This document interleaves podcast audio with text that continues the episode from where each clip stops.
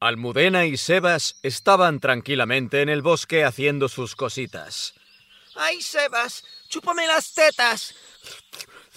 Verás lo que te chupo. ¡Ah!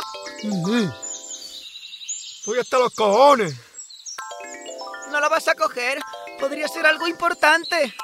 Sí, a las 5 de la tarde, ¿no? Los destrozasiestas de, de, de Orange serán. Que no se le ocurre llamar más tarde que a la hora de la siesta. Me cago en la puta. ¿Quién es? Hijo, hijo, Paco, baja la tele, que no se escucha. Que soy mamá. Que nada, que es para decirte que ya sabes que te esperamos estas navidades como todos los años. Señora, se ha equivocado de número.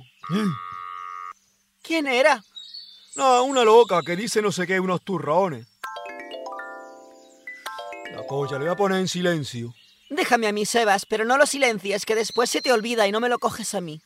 A ¿qué pasa? ¿Otra vez? Pero hijo, que no me he confundido, que soy mamá. Pero qué mamá ni qué mamoso, que soy huérfano, señora, no tengo padre. Se estrellaron hace un año por no hacer caso más que de la tele. Que no nos has llamado en todo este tiempo, hijo, y yo comprendo que estés molesto.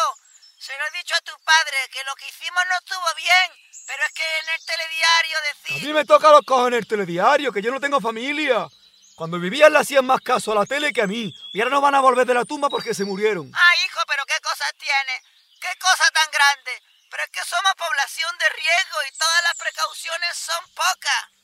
¿Poca? Poca es la cabeza que tenéis, que me ha dicho en carnita que habéis pillado la gripe siete veces. Ay, sí, nos pusimos malísimos después de la tercera, tu padre y yo. Es que hemos cogido el COVID cuatro veces. Pues yo ninguna, ¿eh? ¿Y qué? Ahora sí queréis cuentas, ¿verdad? Ya no hace falta test de antígenos ni polla. Es que la situación ya es otra. Sí, otra, otra peor. Que están cayendo como moscas todos los que le han hecho caso a la tele.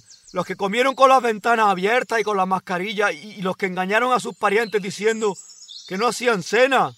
O les dijeron que si no se hacían un test, que nada, o que se vacunaran primero. Pues haber sido más listo. Adiós.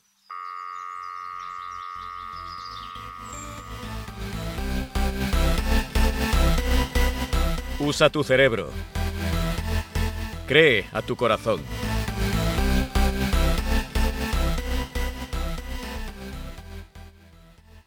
Efecto dominó. El humano es un ser que se reproduce no porque ame la vida, sino porque ama verse reproducido en otras vidas. Nemo de Nome. La senda invisible. Libro inédito no por mucho tiempo.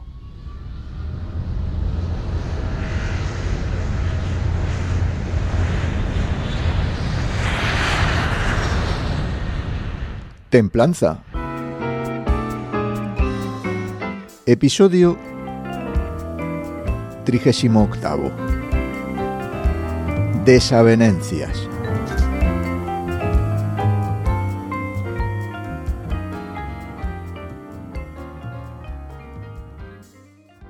Si las Pascuas son ya de por sí una ñoñez y un incordio, la parte de las comidas familiares supone el remate del fastidio y confirma la sinrazón general de que en algunas celebraciones haya que estar contento porque lo marca el almanaque.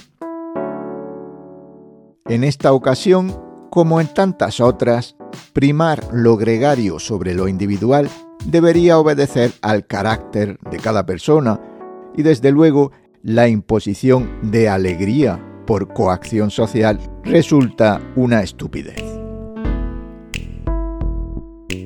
Por ahora, y tal vez hasta el momento en el que algún suero biotecnológico haga un efecto completo, los estados de ánimo no dependen del gobierno, del santoral o de las costumbres, sino del fuero interno de cada sujeto, la afinidad personal también. Toda familia es, en mayor o menor medida, disfuncional. Las entelequias de la publicidad y las películas no existen. En los intereses amorosos y sensuales de los padres, que tratan de desarrollar un proyecto vital en pareja, los hijos, deseados o no, suelen terminar siendo una molestia y en cualquier caso, ya que el interés de la prole es abrirse paso en la vida disfrutando y en libertad, a menudo se contrapone al de los progenitores. Este chirriante contraste suele mantenerse a regañadientes hasta la mayoría de edad o hasta el primer trabajo, pero pasados esos límites de necesidad o de pereza, huelga prolongar situaciones impuestas de dominación y obediencia. Mientras vivas bajo mi techo. O frases similares llevan a pensar que la familia es, con demasiada frecuencia, un grupo que se basa en la autoridad más despótica e irrazonada y en la perpetua carestía de la vivienda, aunque sirva también como último recurso de supervivencia en situaciones de crisis. Volver a la casa de los padres es siempre la constatación de un fracaso. No se hace por cariño o cercanía, sino por necesidad extrema cuando no queda más remedio. Lamento profundamente que mi visión se solape en este extremo con la de los infames globalistas que serían muy felices si lograran su objetivo de suprimir las familias para poder atacar y controlar a los individuos a su antojo. Pero lo mismo que no admito imposiciones en otros ámbitos, creo que los grupos humanos, configurados en razón de afinidad y libre decisión, funcionan mejor que los que están unidos por lazos de consanguinidad y dependencia económica. No puedo evitar pensar eso y la realidad porfía, facilitando evidencias en favor de este parecer. Me agrada que durante las celebraciones paganas del solsticio de invierno un reducido grupo de amigos se reúna para embriagarse, saciarse, ayunar o meditar, compartir confidencias, reír a mandíbula batiente y ponerse al día en las andanzas de unos y otros. Pero cosa muy distinta es que, fundamentados en la más rancia tradición de mantener con puntales los edificios en ruinas, los núcleos familiares pretéritos vuelvan a encontrarse en entornos donde saltan chispas. En las pasadas fiestas navideñas sucedió algo que tardará en olvidarse.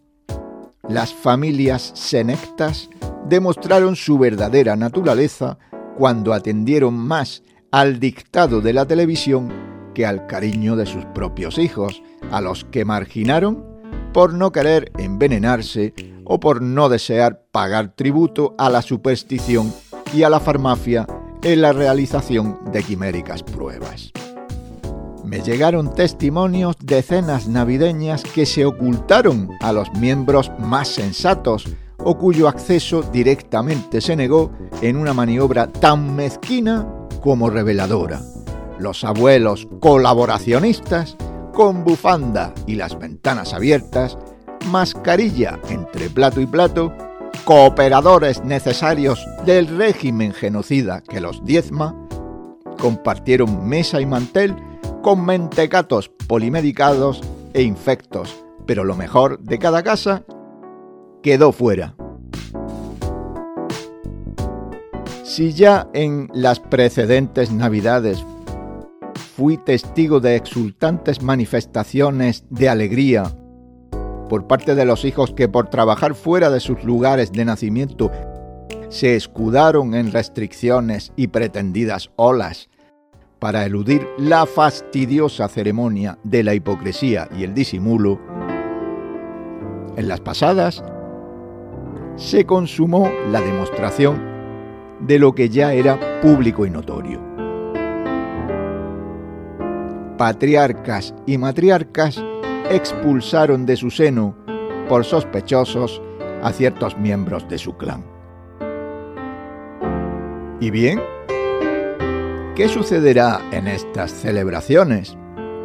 ¿Tendrán los inquisidores la desvergüenza de simular que nada sucedió el año pasado? ¿Pedirán perdón al saberse ahora lo que desde el principio habían asegurado los científicos independientes, que todo había sido un engaño a cargo de farmacéuticas y políticos totalitarios? Mucho me temo que quien tuvo las pocas luces de abrazarse al pánico de esa impúdica manera no tenga ahora ni la inteligencia ni la humildad para poner las cosas en su sitio. Quienes sí lo harán serán los expulsados, los condenados al ostracismo, los vilipendiados e injuriados en cuyas manos reposará la decisión de terminar de una vez por todas con esta conmemoración farisea. Este capítulo ha tenido el honor de contar con la colaboración del artista vocal y genial creador de guiones Alfredo Díaz. Juan Montero.